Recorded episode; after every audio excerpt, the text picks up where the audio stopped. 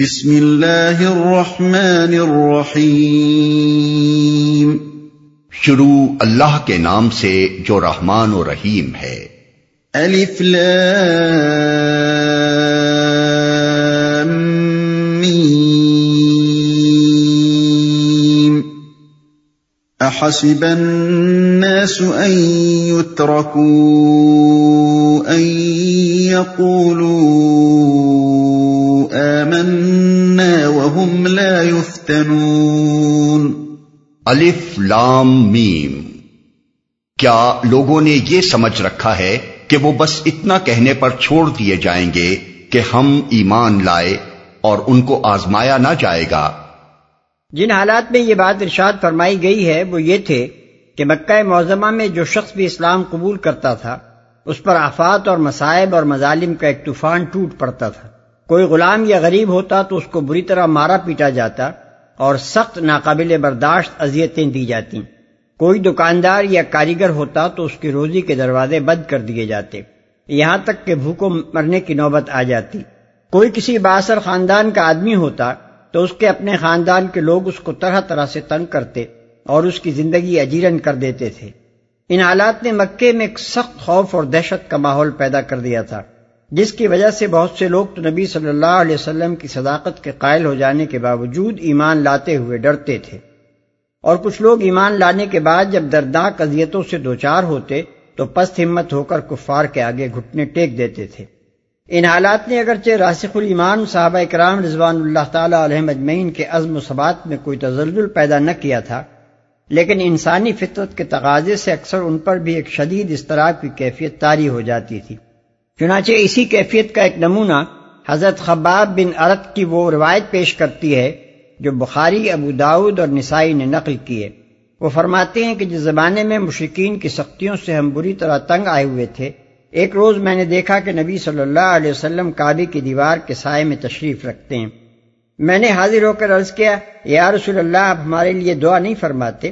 یہ سن کر آپ کا چہرہ جوش اور جذبے سے سرخ ہو گیا۔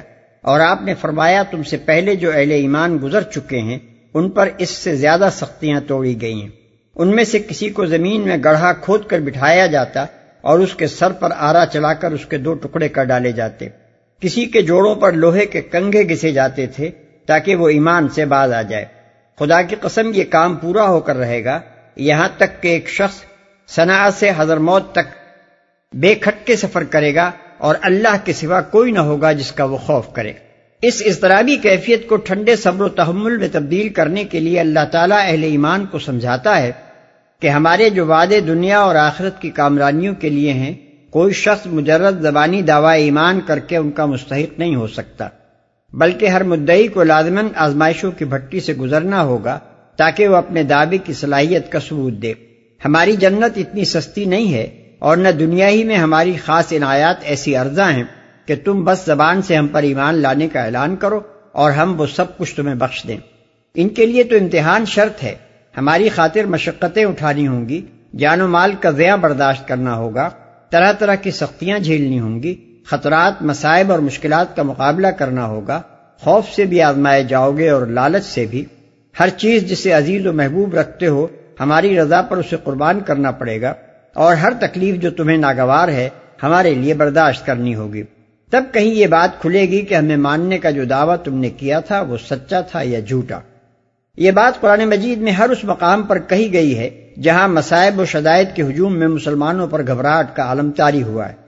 ہجرت کے بعد مدینے کی ابتدائی زندگی میں، جب معاشی مشکلات، بیرونی خطرات اور یہود و منافقین کی داخلی شرارتوں نے اہل ایمان کو سخت پریشان کر رکھا تھا، اس وقت فرمایا ام حسبتم ان تدخلوا الجنة ولما يأتكم مثل الذين خلوا من قبلكم مستهم البأساء والضراء وزلزلوا حتى يقول الرسول والذين آمنوا معه متى نصر الله الا ان نصر الله قریب البقرہ آیت دو سو چودہ۔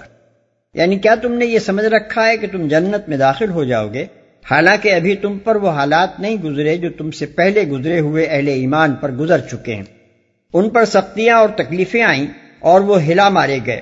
یہاں تک کہ رسول اور اس کے ساتھ ایمان لانے والے لوگ پکار اٹھے کہ اللہ کی مدد کب آئے گی۔ تب انہیں مجدہ سنایا گیا کہ خبردار رہو، اللہ کی مدد قریب ہے۔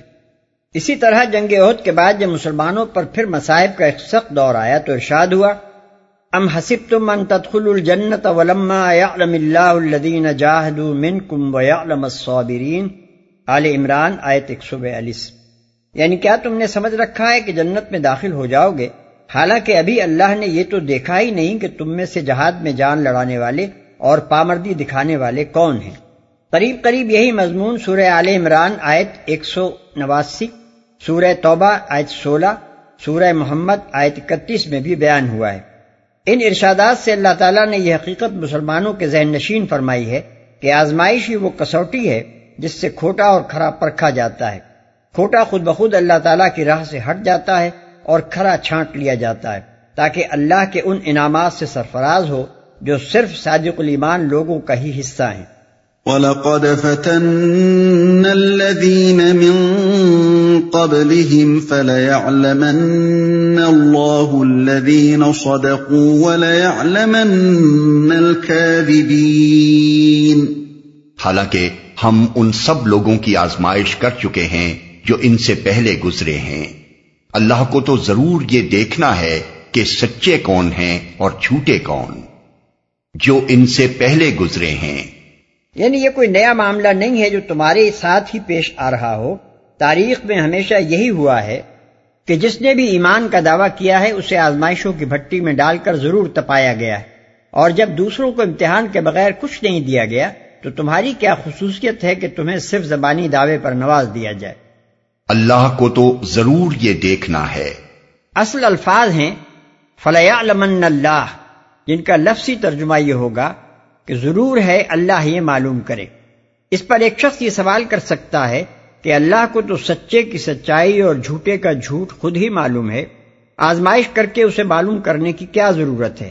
اس کا جواب یہ ہے کہ جب تک ایک شخص کے اندر کسی چیز کی صرف صلاحیت اور استعداد ہی ہوتی ہے، عملاً اس کا ظہور نہیں ہو جاتا۔ اس وقت تک عدل عدل و انصاف نہ تو وہ کسی جزا کا مستحق ہو سکتا ہے، نہ سزا کا۔ مثلا ایک آدمی میں امین ہونے کی صلاحیت ہے اور ایک دوسرے میں خائن ہونے کی صلاحیت۔ ان دونوں پر جب تک آزمائش نہ آئے اور ایک سے امانت داری کا اور دوسرے سے خیانت کا عمل ظہور نہ ہو جائے، یہ بات اللہ کے انصاف سے بعید ہے کہ وہ محض اپنے علم غیب کی بنا پر ایک کو امانت داری کا انعام دے دے اور دوسرے کو خیانت کی سزا دے ڈالے۔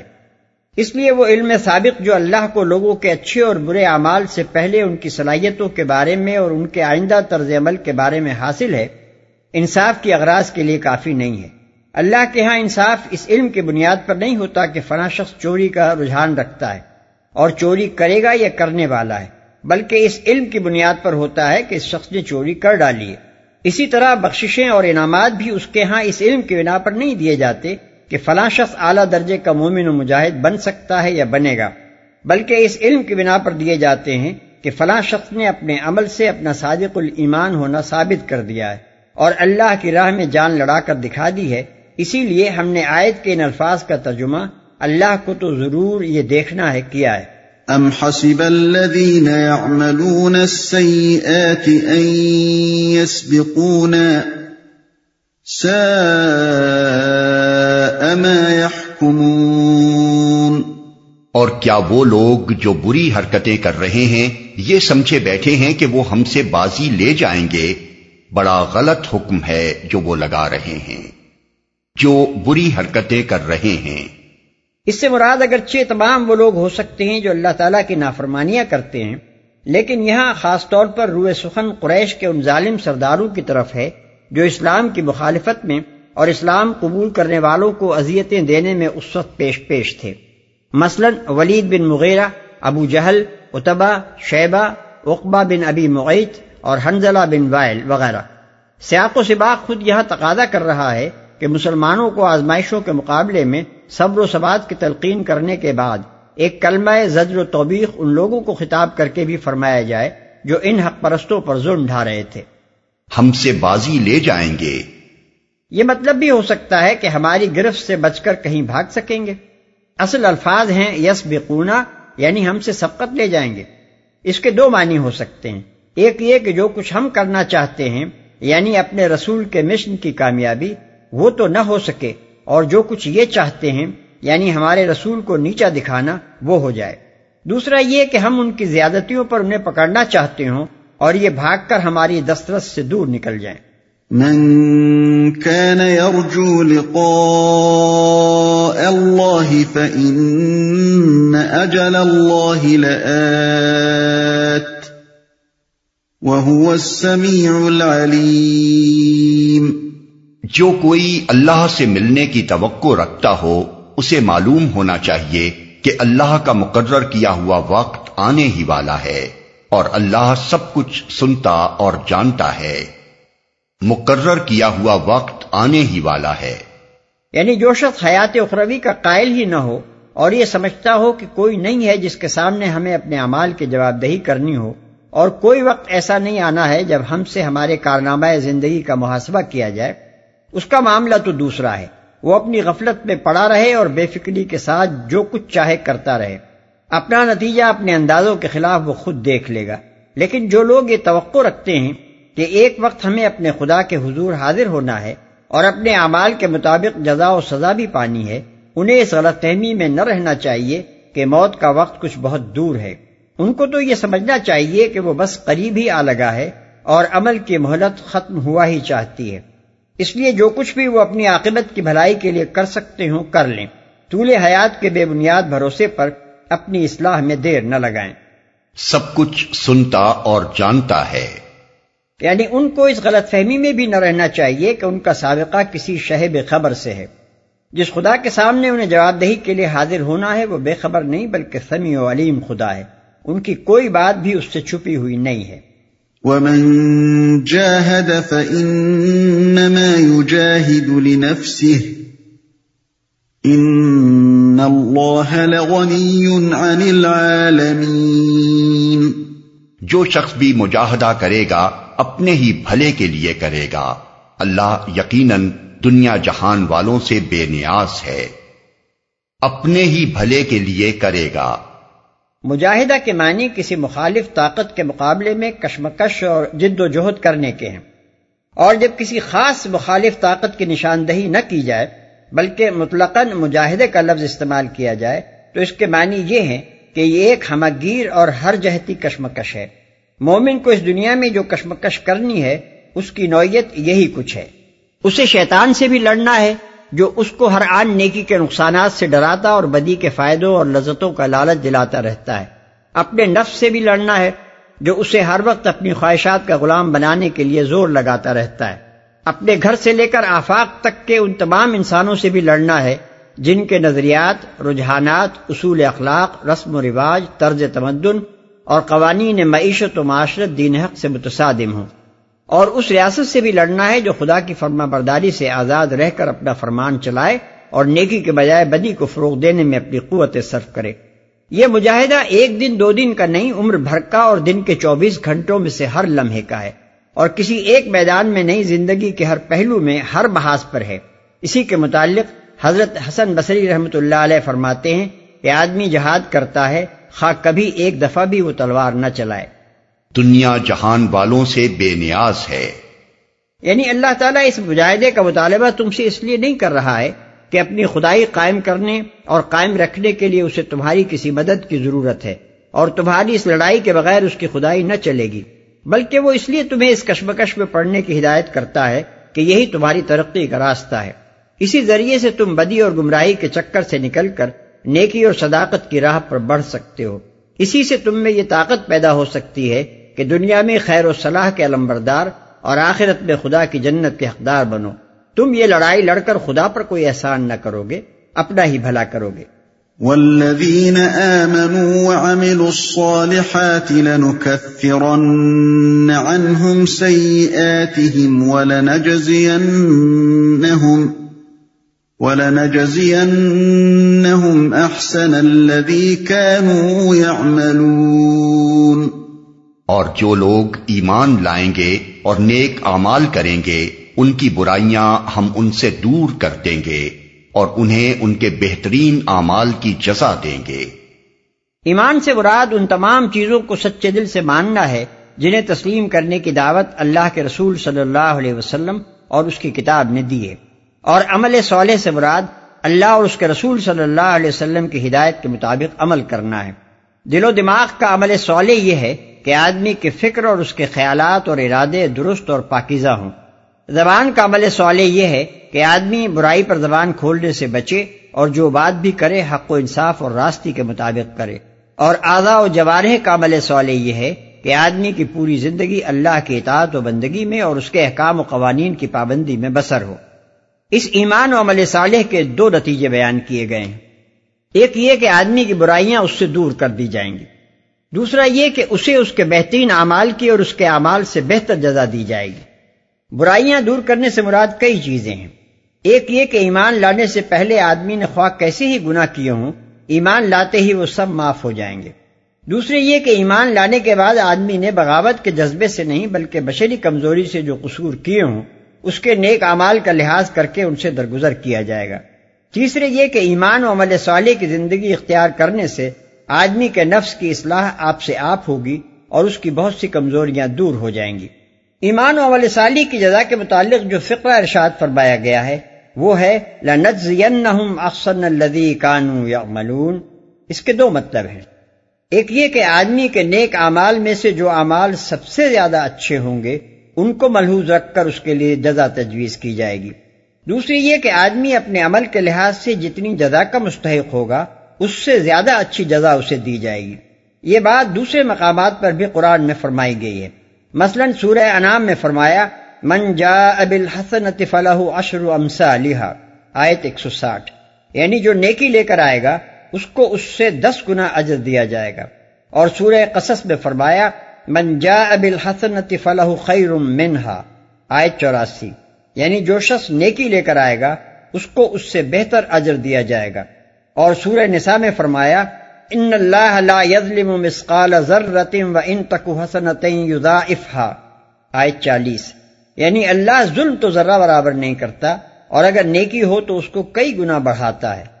وَوَصَّيْنَا الْإِنسَانَ بِوَالِدَيْهِ حُسْنًا وَإِن جَاهَدَاكَ لِتُشْرِكَ بِي مَا لَيْسَ لَكَ بِهِ عِلْمٌ فَلَا تُطِعْهُمَا إِلَيَّ مَرْجِعُكُمْ فَأُنَبِّئُكُمْ بِمَا كُنْتُمْ تَعْمَلُونَ ہم نے انسان کو ہدایت کی ہے کہ اپنے والدین کے ساتھ نیک سلوک کرے۔ لیکن اگر وہ تجھ پر زور ڈالیں کہ تو میرے ساتھ کسی ایسے معبود کو شریک ٹھہرائے جسے تو میرے شریک کی حیثیت سے نہیں جانتا، تو ان کی اطاعت نہ کر۔ میری ہی طرف تم سب کو پلٹ کر آنا ہے، پھر میں تم کو بتا دوں گا کہ تم کیا کرتے رہے ہو۔ ان کی اطاعت نہ کر۔ اس آیت کے متعلق مسلم ترمیزی احمد، ابو داود اور نسائی کی روایت ہے کہ یہ حضرت سعد بن ابی وقاص رضی اللہ عنہ کے بارے میں نازل ہوئی ہے۔ وہ اٹھارہ انیس سال کے تھے جب انہوں نے اسلام قبول کیا۔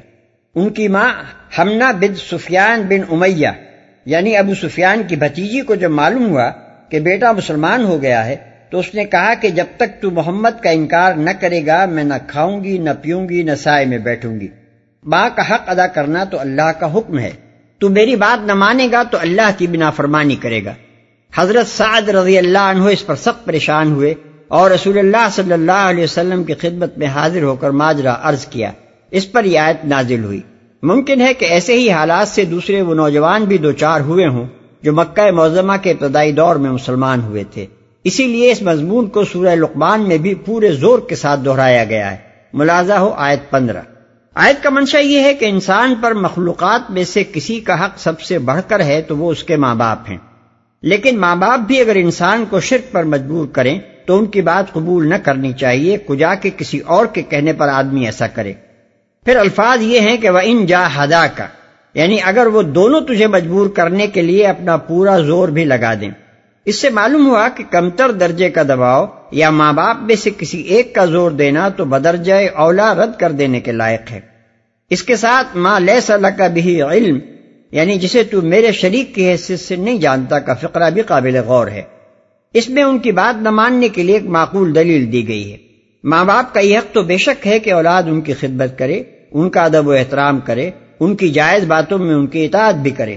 لیکن یہ حق ان کو نہیں پہنچتا کہ آدمی اپنے علم کے خلاف ان کی اندھی تقلید کرے۔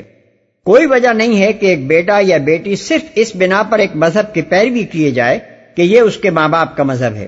اگر اولاد کو یہ علم حاصل ہو جائے کہ والدین کا مذہب غلط ہے، تو اسے اس مذہب کو چھوڑ کر صحیح مذہب اختیار کرنا چاہیے۔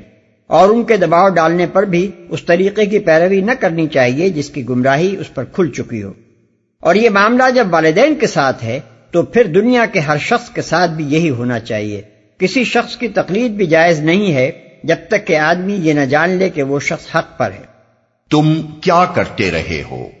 یعنی یہ دنیا کی رشتہ داریاں اور ان کے حقوق تو بس اسی دنیا کی حد تک ہیں۔ آخر کار ماں باپ کو بھی اور اولاد کو بھی اپنے خالق کے حضور پلٹ کر جانا ہے۔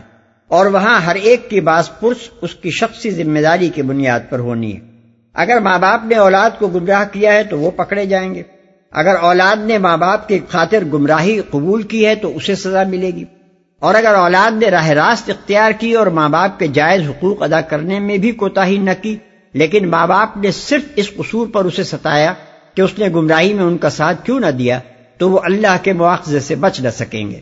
والذین آمنوا وعملوا الصالحات لندخلنهم في الصالحین اور جو لوگ ایمان لائے ہوں گے اور جنہوں نے نیک اعمال کیے ہوں گے ان کو ہم ضرور صالحین میں داخل کریں گے۔ وَمِنَ النَّاسِ مَن يَقُولُ آمَنَّا بِاللَّهِ فَإِذَا أُوذِيَ فِي اللَّهِ جَعَلَ فِتْنَةَ النَّاسِ كَعَذَابِ اللَّهِ جعل فتنة الناس كعذاب الله ولئن جاء نصر من ربك ليقولن إنا كنا معكم أوليس الله بأعلم بما في صدور العالمين وَلَيَعْلَمَنَّ اللَّهُ الَّذِينَ آمَنُوا وَلَيَعْلَمَنَّ الْمُنَافِقِينَ. لوگوں میں سے کوئی ایسا ہے جو کہتا ہے کہ ہم ایمان لائے اللہ پر، مگر جب وہ اللہ کے معاملے میں ستایا گیا، تو اس نے لوگوں کی ڈالی ہوئی آزمائش کو اللہ کے عذاب کی طرح سمجھ لیا۔ اب اگر تیرے رب کی طرف سے فتح و نصرت آ گئی تو یہی شخص کہے گا، ہم تو تمہارے ساتھ تھے۔ کیا دنیا والوں کے دلوں کا حال اللہ کو بخوبی معلوم نہیں ہے؟ اور اللہ کو تو ضرور یہ دیکھنا ہی ہے کہ ایمان لانے والے کون ہیں اور منافق کون۔ ہم ایمان لائے اللہ پر۔ اگرچہ کہنے والا ایک شخص ہے، مگر میں ایمان لایا کہنے کے بجائے کہہ رہا ہے، ہم ایمان لائے۔ امام راضی نے اس میں ایک لطیف نقطے کی نشاندہی کی ہے۔ وہ کہتے ہیں کہ منافق اپنے آپ کو ہمیشہ زمرہ اہل ایمان میں شامل کرنے کی کوشش کرتا ہے اور اپنے ایمان کا ذکر اس طرح کرتا ہے کہ گویا وہ بھی ویسا ہی مومن ہے جیسے دوسرے ہیں۔ اس کی مثال ایسی ہے جیسے ایک بزدل اگر کسی فوج کے ساتھ گیا ہے اور اس فوج کے بہادر سپاہیوں نے لڑ کر دشمنوں کو مار بھگایا تو چاہے اس نے خود کوئی کارنامہ انجام نہ دیا ہو، مگر وہ آ کر یوں کہے گا کہ ہم گئے اور ہم خوب لڑے اور ہم نے دشمن کو شکست فاش دے دی۔ گویا آپ بھی انہی بہادروں میں سے ہیں جنہوں نے داد شجاعت دی ہے۔ اللہ کے عذاب کی طرح سمجھ لیا۔ یعنی جس طرح اللہ کے عذاب سے ڈر کر کفر و معاشیت سے باز آنا چاہیے یہ شخص بندوں کی دی ہوئی تکلیفوں سے ڈر کر ایمان اور نیکی سے باز آ گیا۔ ایمان لانے کے بعد کفار کی دھمکیوں اور مار پیٹ اور قید و بند سے جب اسے سابقہ پیش آیا تو اس نے سمجھا کہ اللہ کی وہ دوزخ بھی بس اتنی ہی کچھ ہوگی جس سے مرنے کے بعد کفر کی باداش میں سابقہ پیش آنا ہے۔ اس لیے اس نے فیصلہ کر لیا کہ وہ عذاب تو بعد میں بھگت لوں گا۔ یہ نقد عذاب جو اب مل رہا ہے اس سے بچنے کے لیے مجھے ایمان چھوڑ کر پھر زمرہ کفار میں جا ملنا چاہیے تاکہ دنیا کی زندگی تو خیریت سے گزر جائے۔ ہم تو تمہارے ساتھ تھے۔ یعنی آج تو وہ اپنی کھال بچانے کے لیے کافروں میں جا ملا ہے اور اہل ایمان کا ساتھ اس نے چھوڑ دیا ہے۔ کیونکہ دین حق کو فروغ دینے کے لیے وہ اپنی نقصیر تک پڑوانے کو تیار نہیں ہے۔ مگر جب اس دین کی خاطر سردھڑ کی بادی لگا دینے والوں کو اللہ تعالیٰ فتح و کامرانی بخشے گا، تو یہ شخص فتح کے ثمرات میں حصہ بٹانے کے لیے آ موجود ہوگا۔ اور مسلمانوں سے کہے گا کہ دل سے تو ہم تمہارے ہی ساتھ تھے، تمہاری کامیابی کے لیے دعائیں مانگا کرتے تھے، تمہاری جاں فشانیوں اور قربانیوں کی بڑی قدر ہماری نگاہ میں تھی۔ یہاں اتنی بات اور سمجھ لینی چاہیے کہ ناقابل برداشت، اذیت یا نقصان یا شدید خوف کی حالت میں کسی شخص کا کلمہ کفر کہہ کر اپنے آپ کو بچا لینا شرعن جائز ہے۔ بشرطے کے آدمی سچے دل سے ایمان پر ثابت قدم رہے۔ لیکن بہت بڑا فرق ہے اس مخلص مسلمان میں جو بحالت مجبوری جان بچانے کے لیے کفر کا اظہار کرے اور اس مسلحت پرست انسان میں جو نظریے کے اعتبار سے اسلام ہی کو حق جانتا اور مانتا ہو، مگر ایمانی زندگی کے خطرات و محالک دیکھ کر کفار سے جا ملے۔ بظاہر ان دونوں کی حالت ایک دوسرے سے کچھ زیادہ مختلف نظر نہیں آتی۔ مگر در حقیقت جو چیز ان کے درمیان زمین و آسمان کا فرق کر دیتی ہے، وہ یہ ہے کہ مجبوراً کفر ظاہر کرنے والا مخلص مسلمان نہ صرف عقیدے کے اعتبار سے اسلام کا گرویدہ رہتا ہے، بلکہ عملاً بھی اس کی دلی ہمدردیاں دین و اہل دین کے ساتھ رہتی ہیں۔ ان کی کامیابی سے وہ خوش اور ان کو زخ پہنچنے سے وہ بے چین ہو جاتا ہے۔ مجبوری کی حالت میں بھی وہ مسلمانوں کا ساتھ دینے کے ہر موقع سے فائدہ اٹھاتا ہے اور اس طاق میں رہتا ہے کہ جب بھی اس پر سے آدائے دین کی گرفت ڈھیلی ہو، وہ اپنے اہل دین کے ساتھ جا ملے۔ اس کے برعکس مسلحت پرست آدمی جب دین کی راہ کٹھن دیکھتا ہے اور خوب ناپ تول کر دیکھ لیتا ہے کہ دین حق کا ساتھ دینے کے نقصانات کفار کے ساتھ جا ملنے کے فوائد سے زیادہ ہیں، تو وہ خالص آفیت اور منفعت کی خاطر دین اور اہل دین سے منہ موڑ لیتا ہے۔ کافروں سے رشتہ دوستی استوار کرتا ہے اور اپنے مفاد کی خاطر ان کی کوئی ایسی خدمت بجا لانے سے بھی باز نہیں رہتا جو دین کے سخت خلاف اور اہل دین کے لیے نہایت نقصان دہ ہو۔ لیکن اس کے ساتھ وہ اس امکان سے بھی آنکھیں بند نہیں کر لیتا کہ شاید کسی وقت دین حق کا ہی بول بالا ہو جائے۔ اس لیے جب کبھی اسے مسلمانوں سے بات کرنے کا موقع ملتا ہے، وہ ان کے نظریے کو حق ماننے اور ان کے سامنے اپنے ایمان کا اقرار کرنے اور راہ حق میں ان کی قربانیوں کو خراج تحسین ادا کرنے میں ذرہ برابر بخل نہیں کرتا، تاکہ یہ زبانی اعترافات سند رہیں اور بوقت ضرورت کام آئیں قرآن کریم ایک دوسرے موقع پر ان منافقین کی اسی سوداگرانہ ذہنیت کو یوں بیان کرتا ہے۔ الدین تربسون بکم فان كان لكم فتح من الله قالوا الم نكن معكم وان كان للكافرين نصيب قالوا الم نستحوذ عليكم ونمنعكم من المؤمنين یعنی یہ وہ لوگ ہیں جو تمہارے معاملے میں انتظار کر رہے ہیں کہ اونٹ کس کربٹ بیٹھتا ہے۔ اگر اللہ کی طرف سے فتح تمہاری ہوئی تو آ کر کہیں گے کہ کیا ہم تمہارے ساتھ نہ تھے۔ اور اگر کافروں کا پلہ بھاری رہا تو ان سے کہیں گے کہ کیا ہم تمہارے خلاف لڑنے پر قادر نہ تھے اور ہم نے پھر بھی تمہیں مسلمانوں سے بچایا۔ سورہ نساء آیت ایک سو اکتالیس۔ اور منافق کون؟ یعنی اللہ آزمائش کے مواقع اسی لیے بار بار لاتا ہے تاکہ مومنوں کے ایمان اور منافقوں کے نفاق کا حال کھل جائے اور جس کے اندر جو کچھ بھی چھپا ہوا ہے وہ سامنے آ جائے۔ یہی بات سورہ عال عمران میں فرمائی گئی ہے کہ ما کان اللہ المؤمنین علی ما انتم علیہ حتی یمید الخبیث من الطیب۔ آیت ایک سو اناسی۔ یعنی اللہ مومنوں کو ہرگز اس حالت میں رہنے دینے والا نہیں ہے جس میں تم اس وقت ہو کہ صادق الایمان اور منافق سب ملے جلیں۔ وہ پاک لوگوں کو ناپاک لوگوں سے الگ نمایاں کر کے رہے گا۔ وقال الذين كفروا للذين آمنوا اتبعوا سبيلنا ولنحمل خطاياكم وما هم بحاملين من خطاياهم وما هم بحاملين من خطاياهم من شيء إنهم لكاذبون وليحملن أثقالهم وأثقالا مع أثقالهم وليسألن يوم القيامة عما كانوا يفترون یہ کافر لوگ ایمان لانے والوں سے کہتے ہیں کہ تم ہمارے طریقے کی پیروی کرو اور تمہاری خطاؤں کو ہم اپنے اوپر لے لیں گے۔ حالانکہ ان کی خطاؤں میں سے کچھ بھی وہ اپنے اوپر لینے والے نہیں ہیں، وہ قطن جھوٹ کہتے ہیں۔ ہاں ضرور وہ اپنے بوجھ بھی اٹھائیں گے اور اپنے بوجھوں کے ساتھ دوسرے بہت سے بوجھ بھی۔ اور قیامت کے روز یقیناً ان سے ان افطرا پردازیوں کی باز پرس ہوگی۔ جو وہ کرتے رہے ہیں۔ اپنے اوپر لے لیں گے۔ ان کے اس قول کا مطلب یہ تھا کہ اول تو زندگی بعد موت اور حشر و نشر اور حساب و جزا کی یہ باتیں سب ڈھکوس لائیں۔ لیکن اگر بالفرض کوئی دوسری زندگی ہے اور اس میں کوئی باز پرس بھی ہونی ہے، تو ہم ذمہ لیتے ہیں کہ خدا کے سامنے ہم سارا عذاب ثواب اپنی گردن پر لے لیں گے۔ تم ہمارے کہنے سے اس نئے دین کو چھوڑ دو اور اپنے دین آبائی کی طرف واپس آ جاؤ۔ روایات میں متعدد سرداران قریش کے متعلق یہ مذکور ہے کہ ابتدان جو لوگ اسلام قبول کرتے تھے ان سے مل کر یہ لوگ اسی طرح کی باتیں کیا کرتے تھے۔ چنانچہ حضرت عمر رضی اللہ عنہ کے متعلق بیان کیا گیا ہے کہ جب وہ ایمان لائے تو ابو سفیان اور حد بن امیہ بن خلف نے ان سے مل کر بھی یہی کہا تھا۔ اپنے اوپر لینے والے نہیں ہیں۔ یعنی ابل تو یہی ممکن نہیں ہے کہ کوئی شخص خدا کے ہاں کسی دوسرے کی ذمہ داری اپنے اوپر لے لے۔ اور کسی کے کہنے سے گناہ کرنے والا خود اپنے گناہ کی سزا پانے سے بچ جائے۔ کیونکہ وہاں تو ہر شخص اپنے کیے کا آپ ذمہ دار ہے۔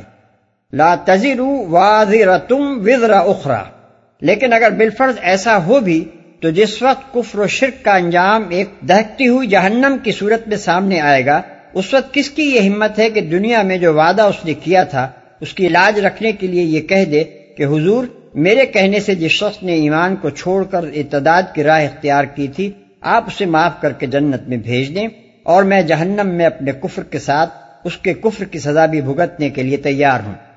دوسرے بہت سے بوجھ بھی۔ یعنی وہ خدا کے ہاں اگرچہ دوسروں کا بوجھ تو نہ اٹھائیں گے لیکن دوہرا بوجھ اٹھانے سے بچیں گے بھی نہیں۔ ایک بوجھ ان پر خود گمراہ ہونے کا لدے گا اور دوسرا بوجھ دوسروں کو گمراہ کرنے کا بھی ان پر لادا جائے گا۔ اس بات کو یوں سمجھیے کہ ایک شخص خود بھی چوری کرتا ہے اور کسی دوسرے شخص سے بھی کہتا ہے کہ وہ اس کے ساتھ چوری کے کام میں حصہ لے۔ اب اگر وہ دوسرا شخص اس کے کہنے سے چوری کرے گا تو کوئی عدالت اسے اس بنا پر نہ چھوڑ دے گی کہ اس نے دوسرے کے کہنے سے جرم کیا ہے۔ چوری کی سزا تو بہرحال اسے ملے گی اور کسی اصول انصاف کی روح سے بھی یہ درست نہ ہوگا کہ اسے چھوڑ کر اس کے بدلے کی سزا اس پہلے چور کو دے دی جائے جس نے اسے بہکا کر چوری کے راستے پر ڈالا تھا۔ لیکن وہ پہلا چور اپنے جرم کے ساتھ اس جرم کی سزا بھی پائے گا کہ اس نے خود چوری کی، سو کی۔ ایک دوسرے شخص کو بھی اپنے ساتھ چور بنا ڈالا۔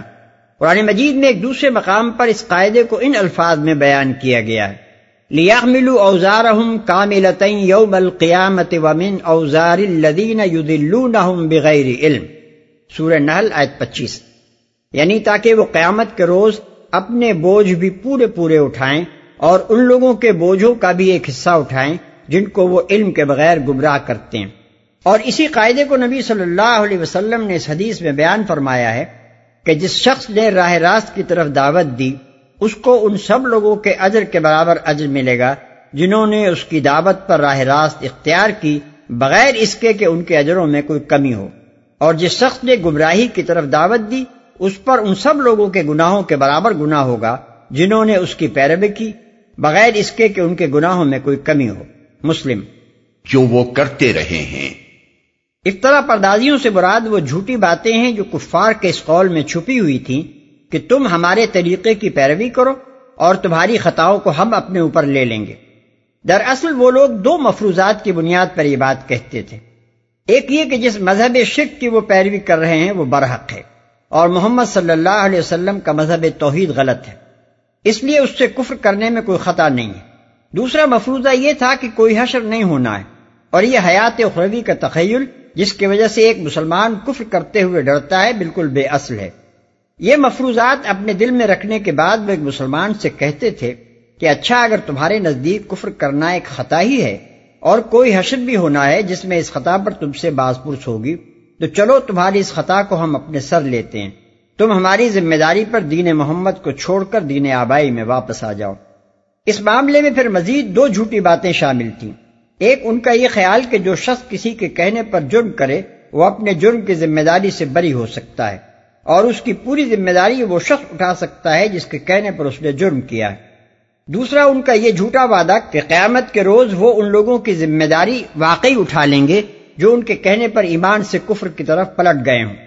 کیونکہ جب قیامت فی الواقع قائم ہو جائے گی اور ان کی امیدوں کے خلاف جہنم ان کی آنکھوں کے سامنے ہوگی، اس وقت وہ ہرگز اس کے لیے تیار نہ ہوں گے کہ اپنے کفر کا خمیازہ بھگتنے کے ساتھ ان لوگوں کے گناہ کا بوجھ بھی پورا کا پورا اپنے اوپر لے لیں، جنہیں وہ دنیا میں بہکا کر گمراہ کرتے تھے۔